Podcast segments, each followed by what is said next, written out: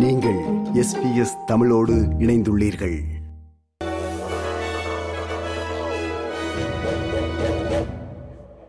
வணக்கம். இன்று மார்ச் மாதம் பதிமூன்றாம் திகதி திங்கட்கிழமை ஆஸ்திரேலிய செய்திகள் வாசிப்பவர் ரேணுகா துரைசிங்கம்.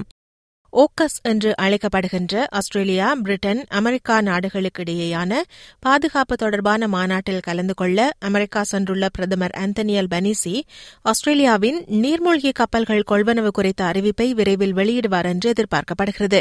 சுமார் நூறு பில்லியன் டாலர் செலவில் ஆஸ்திரேலியா நீர்மூழ்கி கப்பல்களை வாங்க திட்டமிட்டுள்ள பின்னணியில் பிரதமர் அந்தனியல் பனிசி அமெரிக்க அதிபர் ஜோ பைடன் மற்றும் பிரிட்டிஷ் பிரதமர் ரிஷி சுனக் ஆகியோரை சந்தித்து பேசுகிறார். இந்த சந்திப்புகளை அடுத்து நீர்மூழ்கி கப்பல் கொள்வனவு குறித்த அறிவிப்பு வெளியாகும் என எதிர்பார்க்கப்படுகிறது. இரண்டாயிரத்தி இருபத்தி ஓராம் ஆண்டு முன்மொழியப்பட்ட இத்திட்டத்தின் கீழ் அமெரிக்காவும் பிரிட்டனும் ஆஸ்திரேலியாவுக்கு அணுசக்தியால் இயங்கும் நீர்மூழ்கி கப்பல்களுக்கான தொழில்நுட்பம் மற்றும் திறன்களை வழங்க ஒப்புக்கொண்டன. நீர்மூழ்கி கப்பல்களை பெறுவதற்கான ஆஸ்திரேலியாவின் இந்த திட்டம் அடுத்த முப்பது ஆண்டுகளில் சுமார் இருபதாயிரம் வேலை வாய்ப்புகளை உருவாக்கும் என்று எதிர்பார்க்கப்படுகிறது. இத்திட்டமானது ஆஸ்திரேலியாவிற்கு மிக முக்கியமானதாக இருக்கும் என ஆஸ்திரேலிய பாதுகாப்பு படையில் பணிபுரிந்து ஓய்வு பெற்ற major general Mick Ryan Sky நியூஸிடம் கூறினார் Well, it's a huge deal for the Navy. Uh, it ups the level of sophistication uh, of the Royal Australian Navy orders of magnitude beyond where it is right now, to be frank. You know, this announcement by the Prime Minister in San Diego, Monday time, uh, US time, will probably be one of the most consequential military announcements by an Australian Prime Minister in our history. TikTok போன்ற சமூக ஊடக செயலிகளை பதிவிறக்கம் செய்வதற்கு முன் அந்த செயலி குறித்து தங்களால் இயன்ற அனைத்து தகவல்களையும் மக்கள் பெற வேண்டுமென்று ஆஸ்திரேலிய அரசு வலியுறுத்தியுள்ளது. பாதுகாப்பு காரணங்களுக்காக அமெரிக்காவில் எந்த ஒரு அரசு திணைக்களத்திலும் டிக்டாக் செயலி தடை செய்யப்பட்டுள்ளமையை பின்பற்றி ஆஸ்திரேலியாவிலும் இருபதுக்கும் மேற்பட்ட அரசு திணைக்களங்கள் இந்த செயலியை தடை செய்துள்ளன. சீன நாட்டுக்கு சொந்தமான இந்த செயலி தொடர்பில் வெளியிடப்படும் கரிசனைகள் பற்றி ஆஸ்திரேலியா கவனம் செலுத்தி வரும் பின்னணியில் இதுகுறித்த விசாரணை அவசியம் என்று சுற்றுச்சூழல் துறை அமைச்சர் டானியா பிளிபசக் கூறுகிறார் Well, I think it's important that people know what they're letting themselves in for when they download apps onto their phone. And, we, you know, with most of these apps, if it's for free and it uh, seems too good to be true, it probably is too good to be true. You don't get anything for nothing these days. Uh, this is an important uh, inquiry that the uh, Home Affairs Minister Claire O'Neill has instigated. it's important to know what you're letting yourself in for when you when you're participating in social media in this way, and it's important that you know what your kids are um, downloading onto their phones as well. நாட்டின் வட்டி வீதம் அடுத்து வரும் மாதங்களிலும் உயர்த்தப்படுவதற்கான சாத்தியமே அதிகம் உள்ளதாக முன்னணி பொருளாதார வல்லுநர்கள் கணித்துள்ளனர். ரிசர்வ் வங்கி தொடர்ந்து பத்தாவது தடவையாக கடந்த வாரம் நாட்டின் அதிகாரப்பூர்வ வட்டி வீதத்தை மூன்று புள்ளி ஆறாக உயர்த்தியது.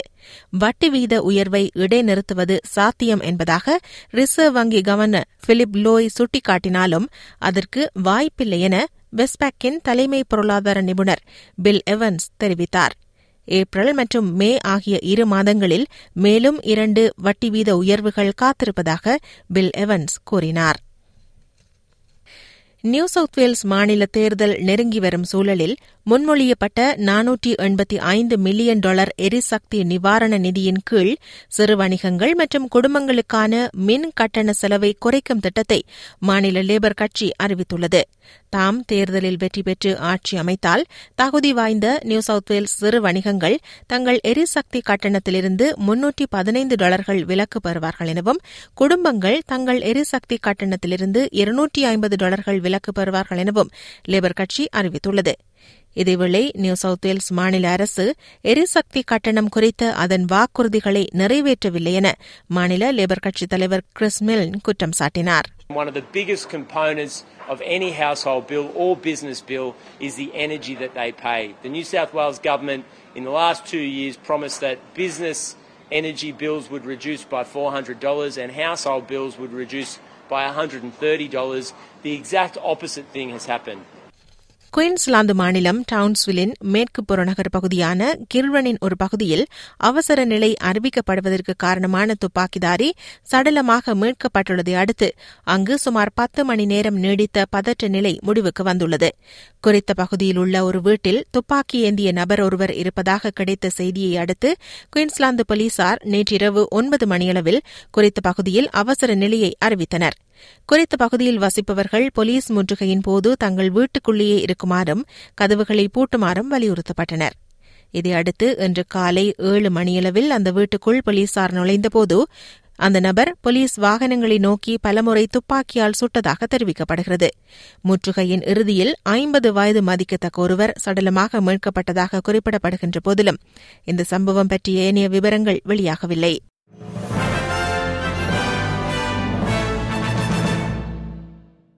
இனி இன்றைய நாணய மாற்று நிலவரம். ஒரு ஆஸ்திரேலிய டாலர் அறுபத்தி ஏழு அமெரிக்க சதங்கள் இருநூற்றி பதினைந்து இலங்கை ரூபாய் இருபத்தி எட்டு சதங்கள் ஐம்பத்தி நான்கு இந்திய ரூபாய் அறுபத்தி ஒரு காசுகள் தொன்னூறு சிங்கப்பூர் சதங்கள் இரண்டு புள்ளி ஒன்பது ஒன்பது மலேசிய ரிங்கெட்.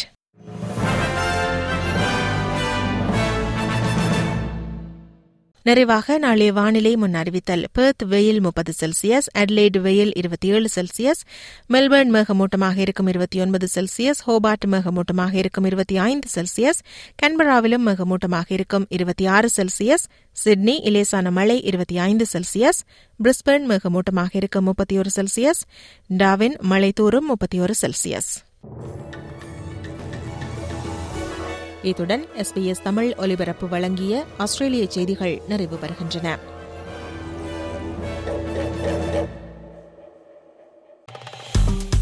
விருப்பம் பகிர்வு கருத்து பதிவு. லைக் ஷேர் காமெண்ட் எஸ்பிஎஸ் தமிழின் ஃபேஸ்புக்